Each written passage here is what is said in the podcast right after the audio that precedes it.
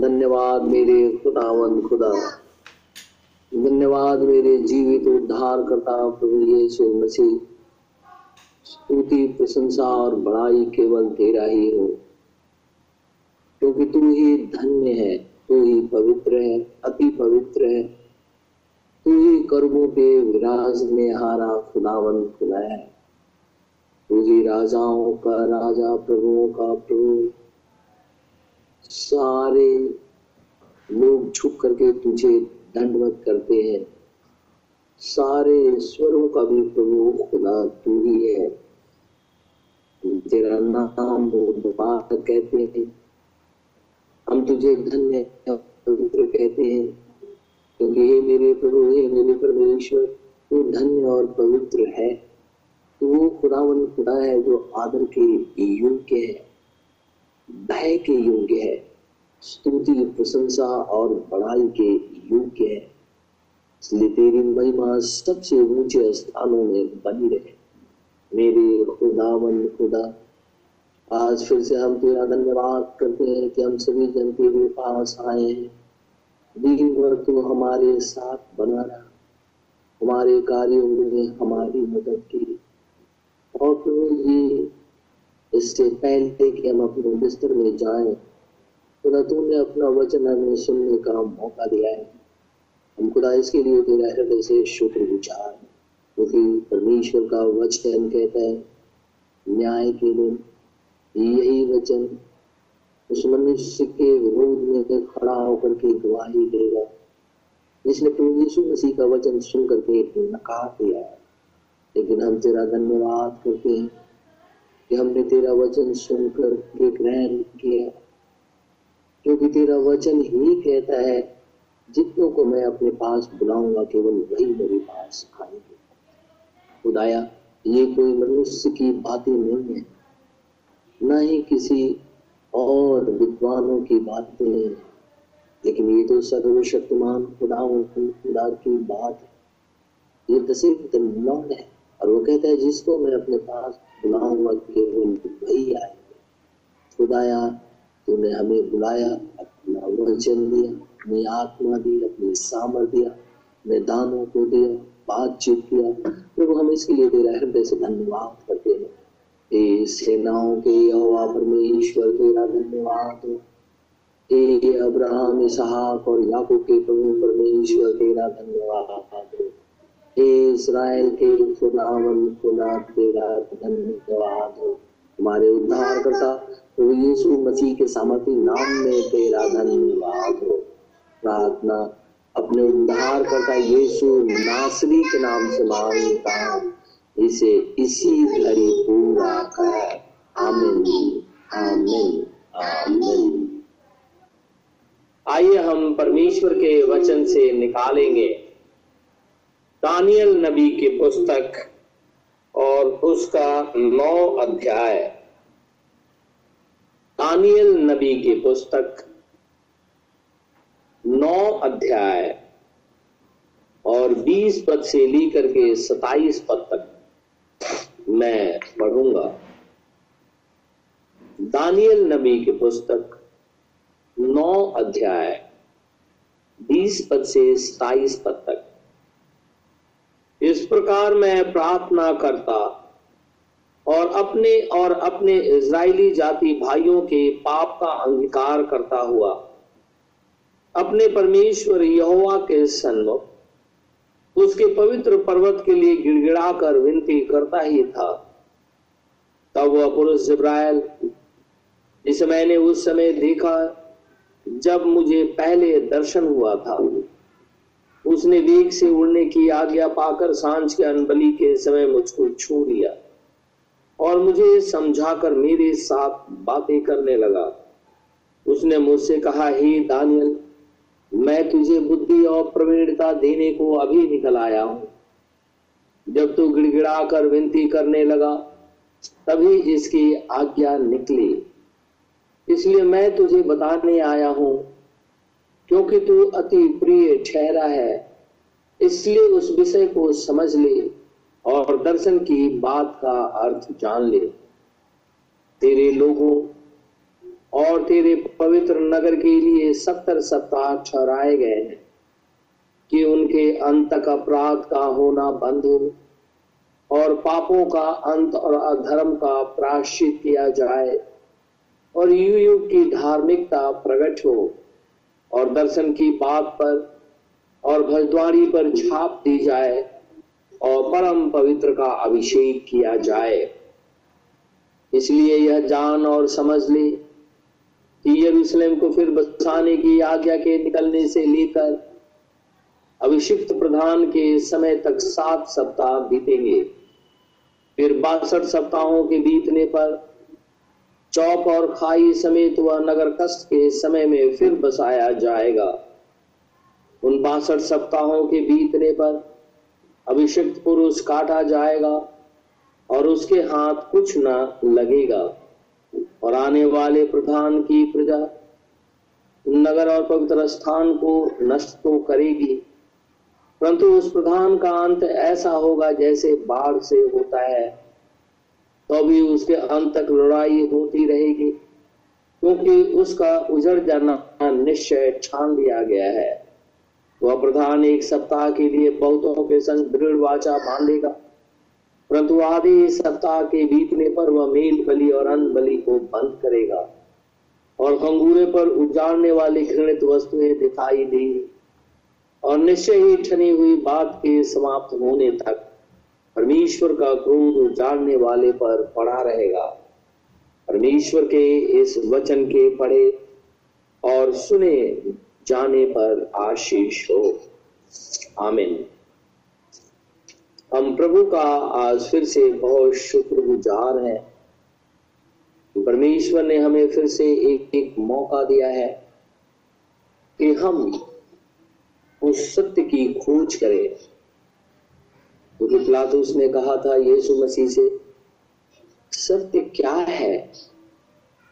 यीशु मसीह हम जानते हैं कहता है, मार्ग सत्य और जीवन मैं ही हूं।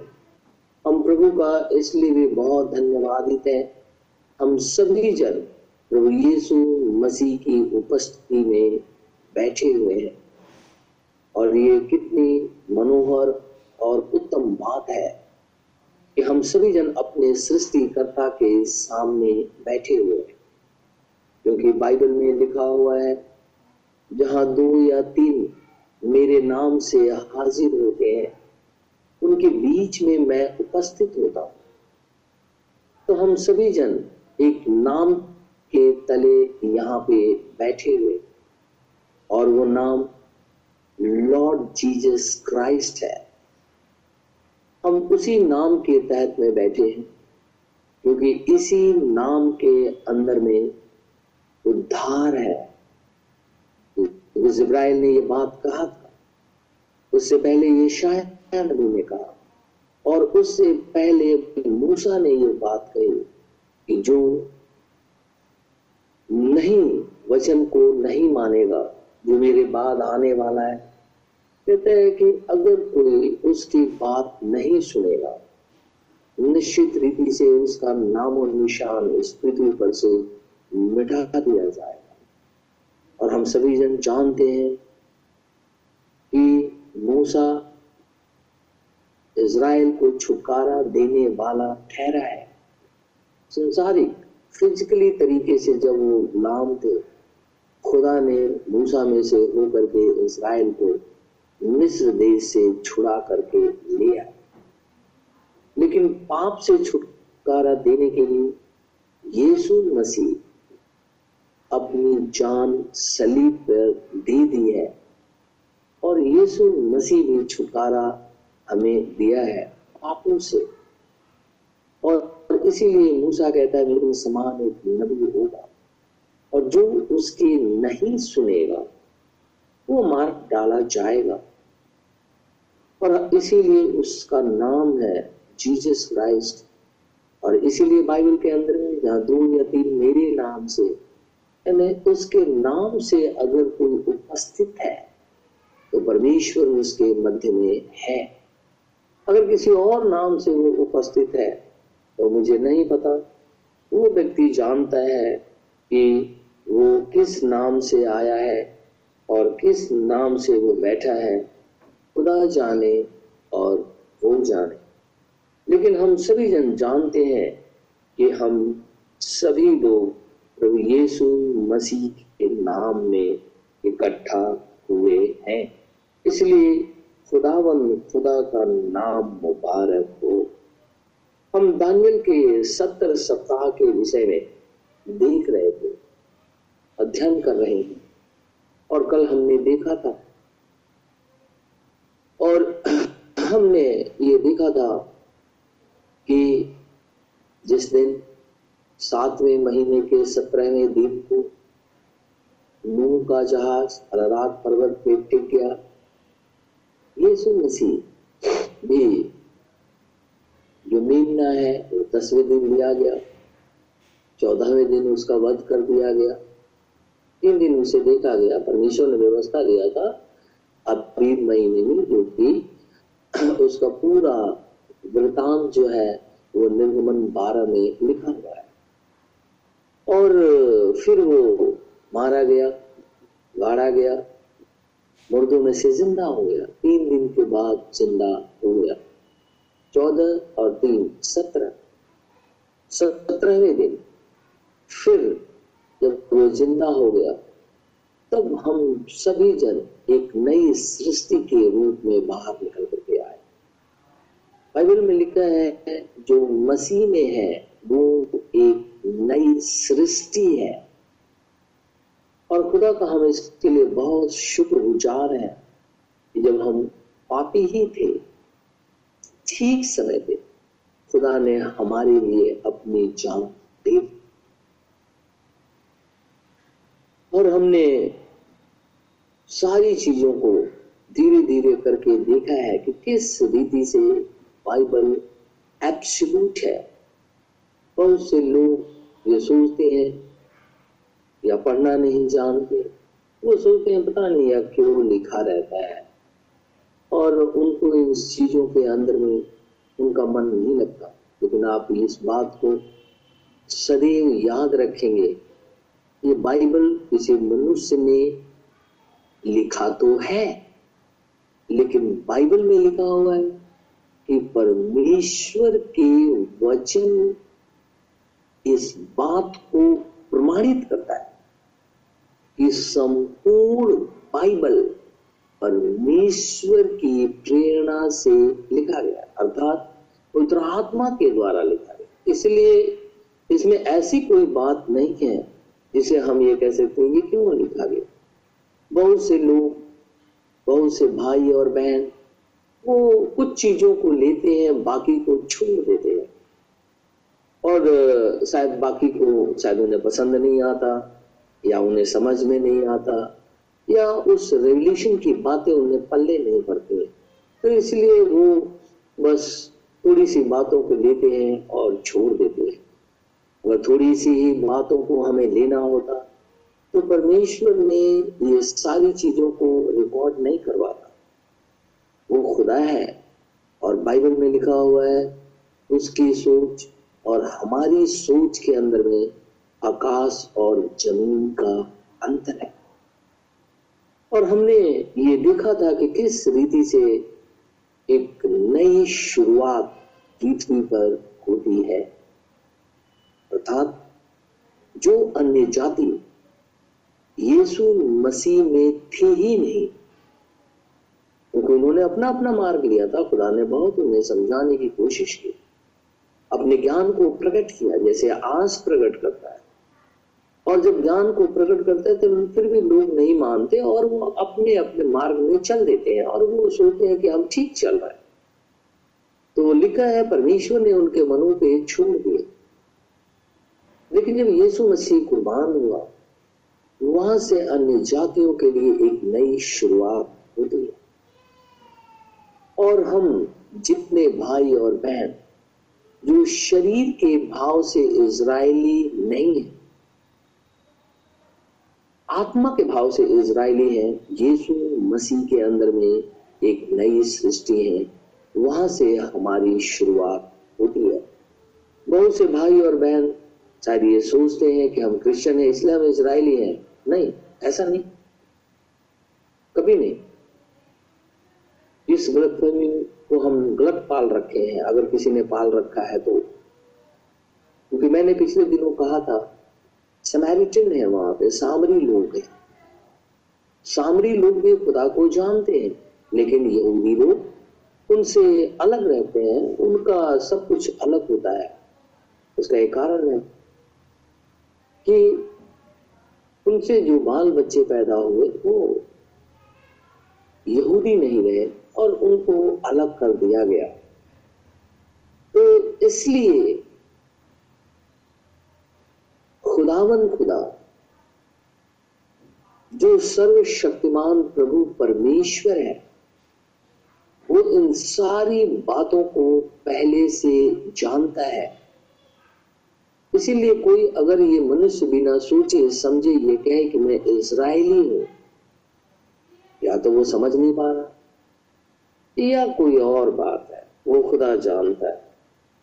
लेकिन अगर वो इजरायली है तो दूसरे शब्दों में जो हम न्यू बिगनिंग के तहत आते हैं, जो ब्राइड आती है, तो फिर इसका मतलब वो ब्राइड नहीं है। क्योंकि जो हमारा सेवेंथ मैसेंजर है जो ब्रैनम, वो कहता है भी है कि दुल्हन अन्य जाति में से ली गई है, और हम ये जानते हैं और अभी तक बहुत अच्छे तरीके से जानते हैं कि इज़राइल को खुदा ने ब्लाइंड कर दिया और वो उस नेशन में थे भी नहीं, क्योंकि वो तो उन्नीस सौ अड़तालीस के अंदर में आए, सत्तर ए डी से वो बाहर चले गए और अड़तालीस के अंदर में आए। वो अलग अलग क्षेत्रों में रहे, अलग अलग नेशंस के अंदर में रहे, और ऐसे समय में अन्य जातियों को यीशु मसीह के अंदर में बुलाया जा रहा है और तेजी से, और इसलिए एक नई शुरुआत होती है। और हम इसके लिए खुदावंद खुदा का बहुत शुक्रगुजार हैं। जब दानियल बाबुल की गुलामी में था, ज़ब्राइल ने आकर के जब उसे छह बातें बताई और ये भी कहने लगा कि मैं तुझे समझाने आया हूं और इसका अर्थ जान ले, तुझे एकदम दृढ़ता से इस बात को जान लेना चाहिए। ये जो सत्तर सप्ताह है वो तेरे लोग अर्थात यहूदियों के लिए, तेरे पवित्र नगर अर्थात यरूशलेम के लिए खुदा ने ठहरा दिए, सत्तर सप्ताह ठहरा दिए। और इन्हीं सत्तर सप्ताहों के अंदर में कहता है अपराध का होना बंद हो जाएगा।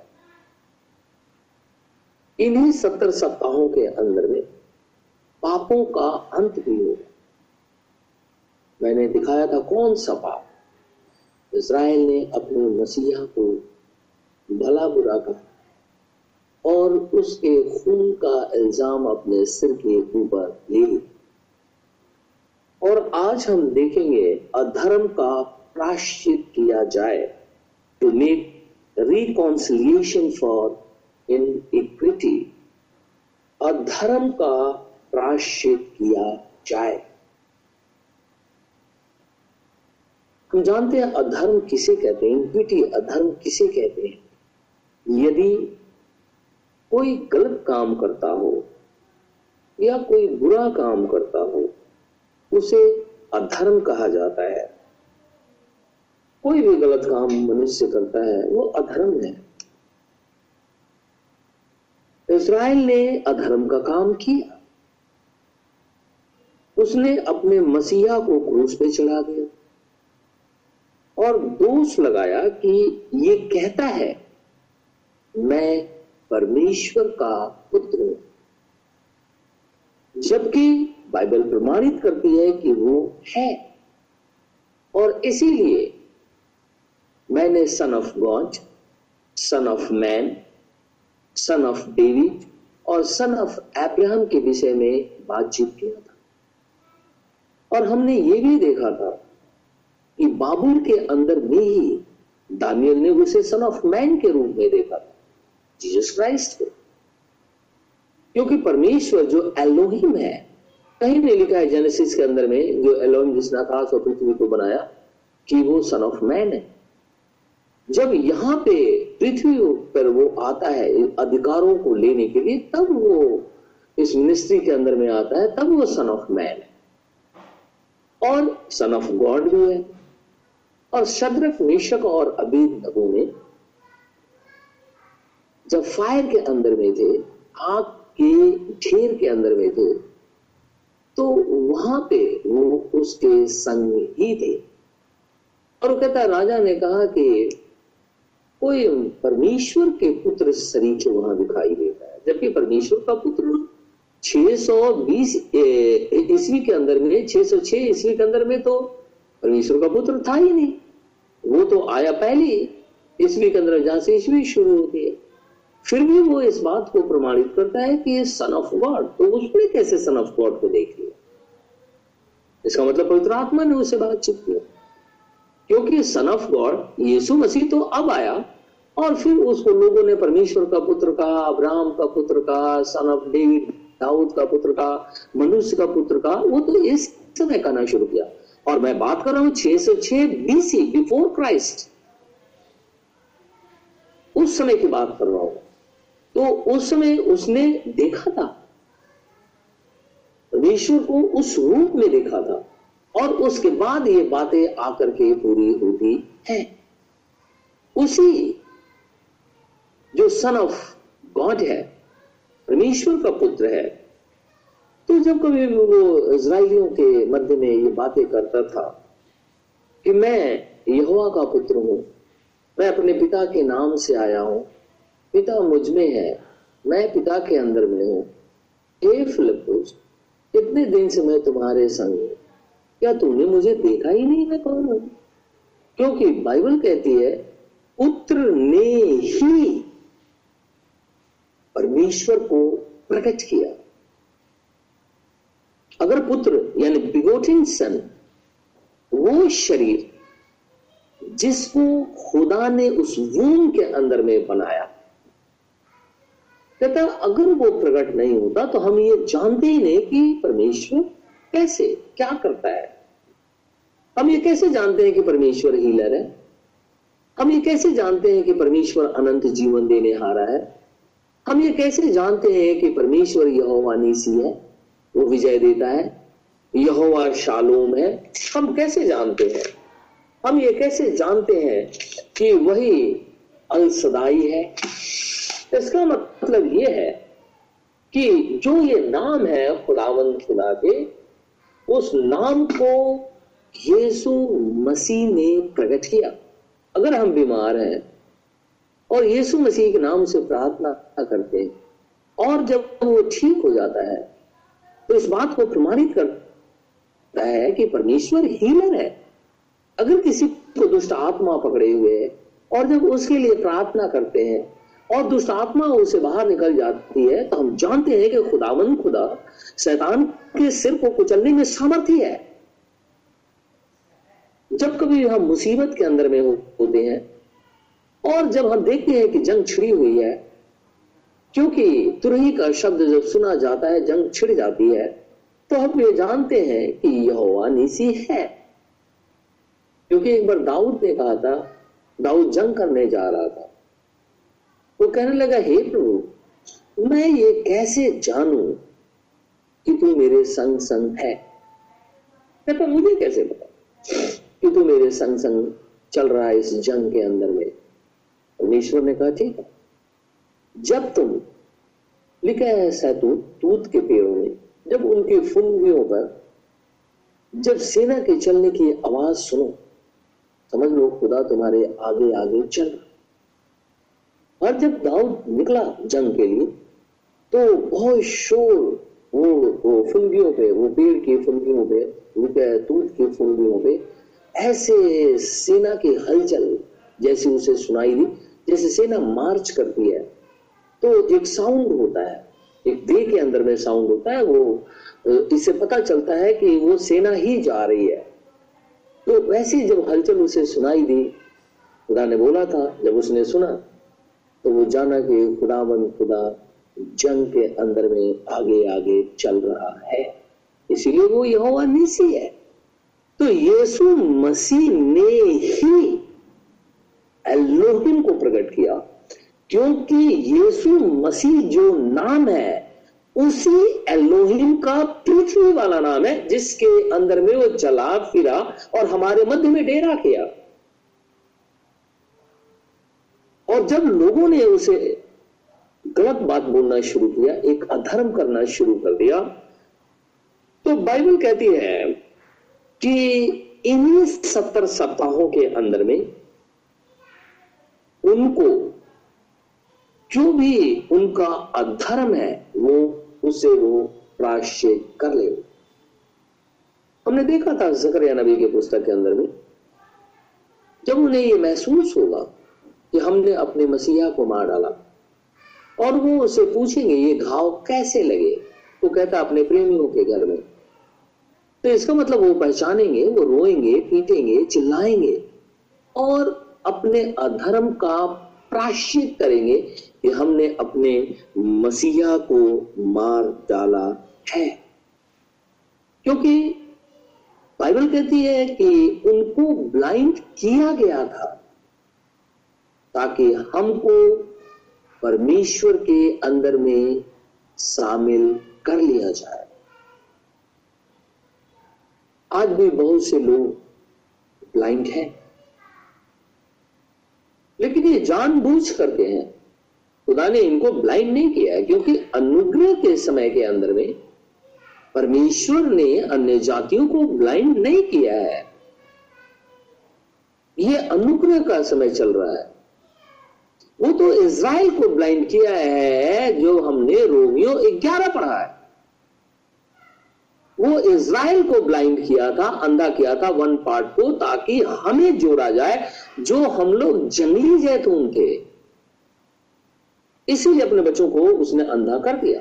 लेकिन आज जो जंगली जैतून अंधी हो गई है और यीशु मसीह को अपना परमेश्वर जान के ग्रहण नहीं करती, इसका अर्थ यह है कि शैतान ने उन्हें अंधा किया, खुदा ने उन्हें अंधा नहीं किया है। इन दोनों में फर्क है।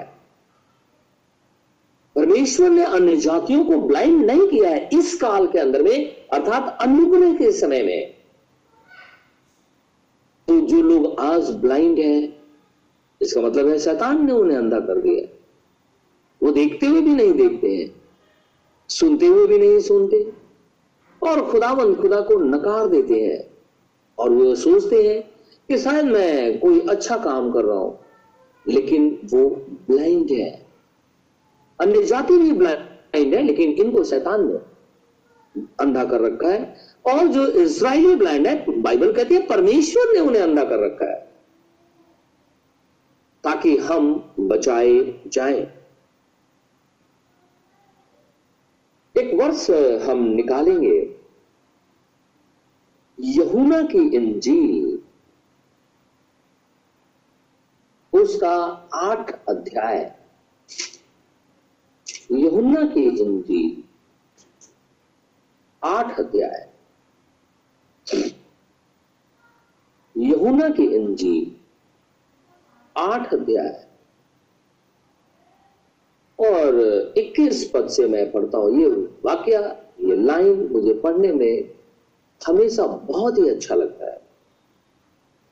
लिखा हुआ है, उसने फिर उनसे कहा, मैं जाता हूं और तुम मुझे ढूंढोगे और अपने पाप में मरोगे। उसने फिर उनसे कहा, यानी यीशु मसीह ने इन इजराइलियों से, फकीर फरीसियों से, दूसरे जो और लोग वहां थे, उनसे कहा कि मैं जाता हूं और तुम मुझे ढूंढोगे और अपने पाप में मरोगे। जहां मैं जाता हूं वहां तुम नहीं आ सकते। अब यीशु मसीह कहां जाता है कि हम वहां नहीं जा सकते? बाइबल में अभी तक हमने देखा है, जो इतने महीने से हमने यीशु मसीह का वचन सुना, तो हमने देखा कि यीशु मसीह जीवन का वृक्ष है। यीशु मसीह के पास अनंत जीवन है। यीशु मसीह पापों से क्षमा करता है। यीशु मसीह अपनी आत्मा देता है। और यीशु मसीह पृथ्वी का नहीं है, वो स्वर्गीय है और वो स्वर्ग ही जाता है। लेकिन उस स्वर्ग जाने के लिए परमेश्वर ने एक मार्ग को तैयार कर रखा है, और जब कभी भी हमें स्वर्ग जाने की बारी आएगी तो हम उस मार्ग में से ही होकर के जाएंगे। तो दूसरा मार्ग स्वर्ग नहीं जाता है। मार्ग बहुत है इस पृथ्वी पर। मुझे बड़ा आश्चर्य लगता है, हम किसी के क्रिटिसाइज नहीं कर रहे, लेकिन कभी कभी बोलना पड़ता है। आपने देखा होगा बहुत से लोग जो है वो नंगे घूमते रहते हैं, और नंगे घूम करके वो दूसरों को शिक्षा देते रहते हैं, असुरक्षित की बातें या कुछ और बोलते रहते हैं। खुद उन्हें शर्म नहीं आता कि खुद नंगे बैठे हुए हैं सभा के बीच में, लोगों के बीच में, और रोड पे घूमते रहते हैं। बाइबल कहती है, अगर बाइबल को आप पढ़ेंगे तो इनका दिमाग ठिकाने को नहीं है। ये नंगे हैं फिर भी ये बोलते हैं हमने कपड़ा पहन रखा है, और सचमुच में नंगे घूम रहे हैं। ये एक अलग मार्ग है। खुद नंगा घूमो और दूसरे को बोलो स्वर्ग चले जाए। खुद तुम्हें समाज, लोगों का लोक लज्जा नहीं है। परमेश्वर ने कपड़ा पहनना सिखाया है। अब बोलेंगे कैसे? अदन की बारी के अंदर में जब पाप नहीं था तो परमेश्वर का जो वचन है वो आदम और हवा को घेरे हुए था, क्योंकि वो पाप से अनजान थे। उन्हें यही नहीं पता कि हम नंगे हैं। लेकिन जब उन्होंने परमेश्वर की आज्ञा को तोड़ दिया, उस कवरिंग से अपने आप को बाहर निकाल करके ले आए, तब उन्हें महसूस हुआ अरे हम तो नंगे हैं। वो दौड़ करके गए और जाकर के अंजीर के पत्ते लपेट लिए। उन्हें शर्म उस, उसमें किस उनको शर्म थी? खुदा ने एक आवाज लगाई, हे आदम, हे आदम तू कहां है? दो ही जन थे, आदम और हवा और परमेश्वर। परमेश्वर ने आवाज लगाई, हे आदम तू कहां है? बोला मैं यहाँ झाड़ियों में छिपा हुआ हूं। बोला क्यों छिपा है तो भाई यहाँ पे? और मैं नंगा हूं। बोला ये बात तुमको किसने बता दी कि तू नंगा है? बोला वो स्त्री जो तूने दिया था ना, उसने मुझे पाप में गिरा दिया। वो फल खाने को मना कहते हैं, मैंने खा लिया इसलिए हम नंगे घूम रहे। परमेश्वर ने क्या किया? बाइबल कहती है परमेश्वर ने उन्हें चमड़े का अंगरखा पहना दिया। ये उत्पत्ति में ही लिखा हुआ है। जबकि तीसरा कोई मनुष्य नहीं था कि अगर वो घूमते भी हस्बैंड वाइफ उस पूरे पृथ्वी के ऊपर में, तो उन दोनों के अलावा कोई तीसरा नहीं था। फिर भी खुदावन खुदा ने उन्हें नंगा फिरने नहीं दिया। लेकिन आज आप देखिए, इस जहां बारह अरब पंद्रह अरब जनसंख्या है विश्व की, लोग नंगे बैठे रहते हैं, और वो एक मार्ग को बताते हैं कि वो मार्ग स्वर्ग को जाता है। कितनी झूठी और फरेब बातें! जिसको खुद कपड़ा पहनने नहीं आता वो दूसरे को मार्ग बताता है। अंधा अंधे को मार्ग कभी दिखा सकता है? कभी नहीं, कभी नहीं दिखा सकता। तो यहां पे खुदा का वचन कहता है, उसने फिर उनसे कहा मैं जाता हूं और तुम मुझे ढूंढोगे और अपने पाप में मरोगे, जहां मैं जाता हूं वहां तुम नहीं आ सकते। यानी एक मार्ग है जिस मार्ग पे चल करके हम स्वर्ग जाते हैं, और वो मार्ग जीसस क्राइस्ट है। और उस मार्ग पे चलने के लिए हमारे पास में कुछ नियम है। सबसे पहला नियम तो यही है कि आप अपने पापों को खुदा के सामने मान लीजिए। ठीक आदमी अपने पाप को कभी भी नहीं मानता है, क्योंकि वो ठीक है, बाइबल कहती है। लेकिन अगर उसके अंदर में सॉफ्ट स्पीच है या खुदावंद खुदा कहीं उससे बातचीत कर रहा है, तो वो तुरंत रिपेंट कर लेता है, मान लेता है अपने पापों को, नहीं मेरे से गलती हुई है, मैंने पाप किया है खुदा के विरोध में, और परमेश्वर के सामने आ जाता है। लेकिन जो ठीक बना रहता है वो कभी भी खुदा के सामने अपने पापों को नहीं मानता, और जो अपने पापों को मानता ही नहीं वो बपतिस्मा कैसे ले सकता है? और अगर वो ले लिया तो क्या बाइबल को वो उल्टा नहीं पड़ गया? क्या बाइबल में नहीं लिखा हो कि पश्चाताप करो अब तब जाकर के बपतिस्मा लो? अगर कोई बिना सोचे समझे ये सोचता है कि बिना पश्चाताप के मैं बपतिस्मा ले लूं, तो क्या वो बाइबल को उल्टा करके नहीं पढ़ा या जंप नहीं कर गया? वो तो ठीक लोग परमेश्वर के सामने अपने पापों से पश्चाताप नहीं करते। और मैं ये बातें राजाओं को भी कहता हूं, जो बड़े बड़े राजा हैं, या उनको भी कहता हूं जो एक छोटा सा मनुष्य है जो स्ट्रीट पे बैठा हुआ है, कोई घर द्वार नहीं है, उसके लिए भी यही बात है। सब जगह एक ही बात लागू है, परमेश्वर का वचन। फिर आगे कहता है, इस पर यहूदियों ने कहा, क्या वह अपने आप को मार डालेगा जो कहता है जहां मैं जाता हूं वहां तुम नहीं आ सकते? उसने उनसे कहा, तुम नीचे के हो, मैं ऊपर का हूं। तुम संसार के हो, मैं संसार का नहीं हूं। हम जानते हैं यीशु मसीह का जन्म कैसे हुआ, और चौबीस पद में कहता है, इसलिए मैंने तुमसे कहा, क्या कहा? कि तुम अपने पापों में मरोगे। लिखा है, इसलिए मैंने तुमसे कहा कि तुम अपने पापों में मरोगे, क्योंकि यदि तुम विश्वास ना करोगे कि मैं वही हूं तो अपने पापों में मरोगे ही मरोगे। चौबीस पद में फिर से पढ़ूंगा, आठ का चौबीस,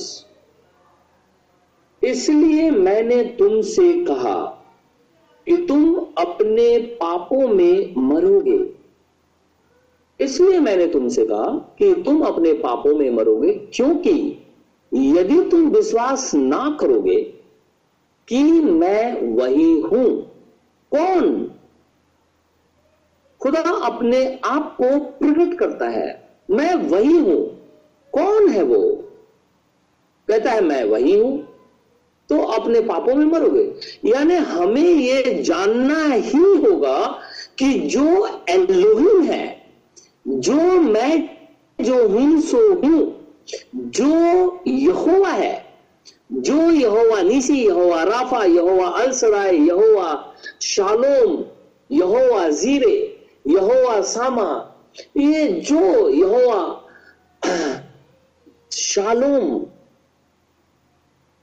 इमैनुअल, जीसस क्राइस्ट, अगर तुम ये बात को नहीं जानोगे ना कि मैं वही हूं, तो तुम अपने ही पाप में मर जाओगे, क्योंकि तुम्हारे अंदर में आत्मविश्वास है।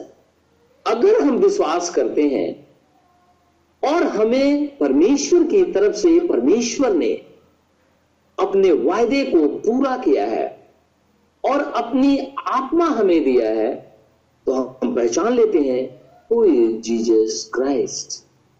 ये कौन है? कौन है ये? और जो नहीं पहचानता है कि ये कौन है, तो परमेश्वर उसके विषय में कहता है, तब तुम अपने गुनाह में मर जाओगे। अर्थात हमें पहचानना ही होगा। हमारे आंखों के ऊपर में जो कर्टन लगा हुआ है, पर्दा लगा हुआ है, जो शैतान ने पर्दा डाल रखा है, उस पर्दे को फाड़ना ही होगा, ताकि हम देखें परमेश्वर कौन है। ये कौन कहता है कि मैं वही हूं? पौलुस की घटना हमें पता है, जो शाऊल कहलाता है। शाऊल भी परमेश्वर को जानता था, यहोवा को जानता था, मैं जो हूं सो उसको जानता था, जो वाई एस डब्ल्यू एच जो खुदा कहता है उसको जानता था, जिसका प्रोनाउंसिएशन नहीं करते सकते, बाद में यहां भी यहां कहते हैं क्योंकि उसमें वॉवेल्स डाल दिए गए।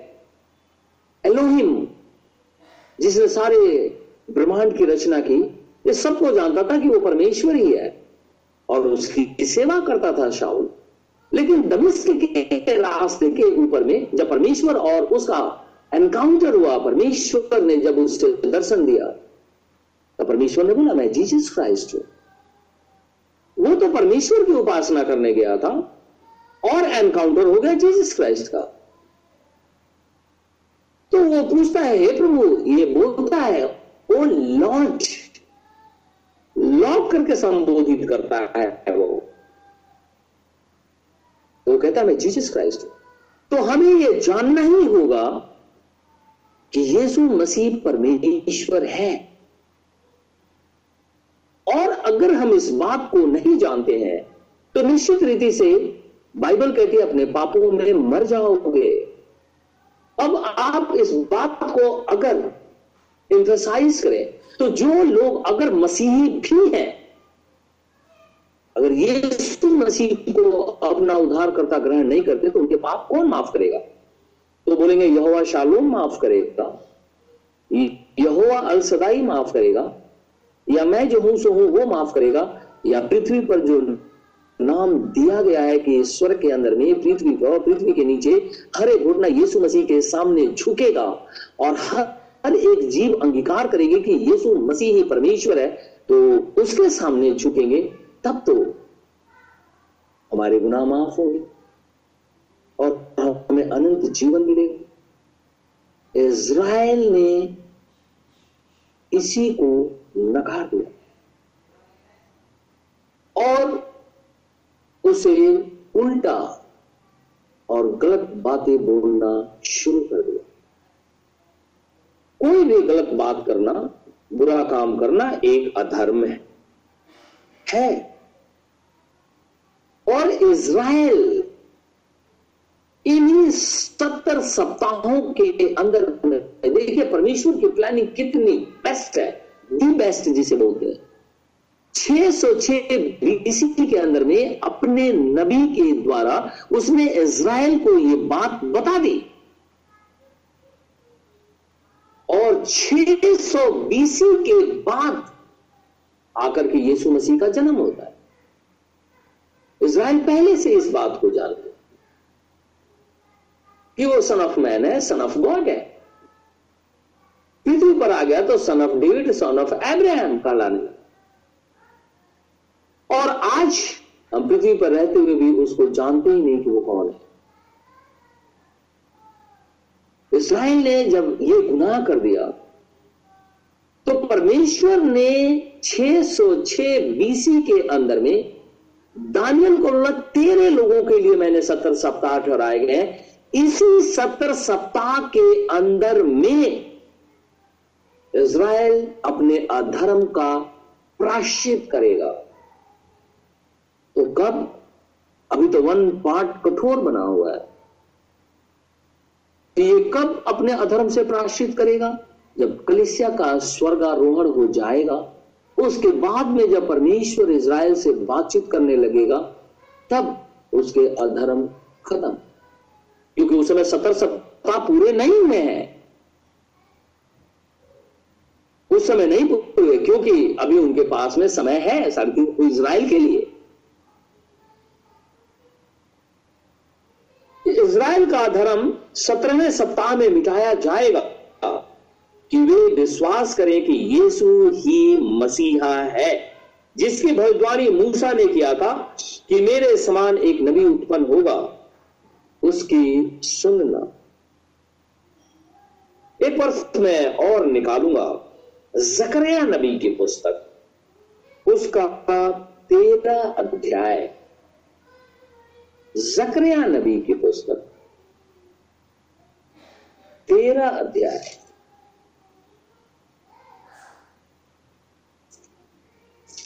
ज़करिया नबी की पुस्तक तेरा अध्याय,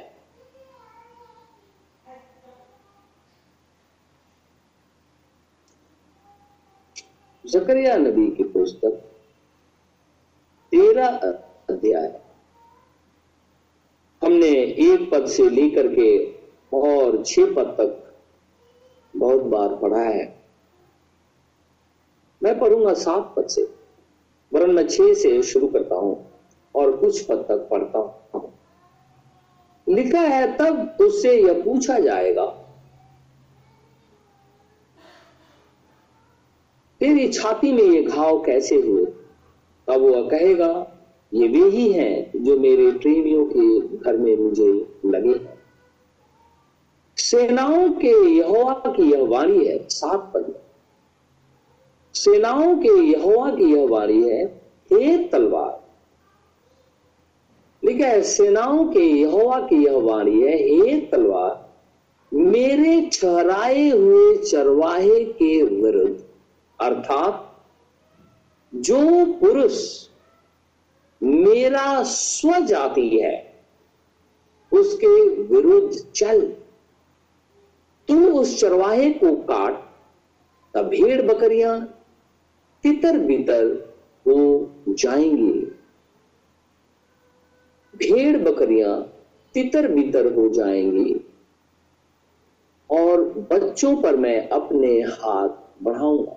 जब आप केजीबी में पढ़ते हैं, यहां पे भी कहता है, awake O sword against my shepherd and against the man that is my fellow, saith the Lord of host, smite the shepherd and the, यहां लिखा है शिप।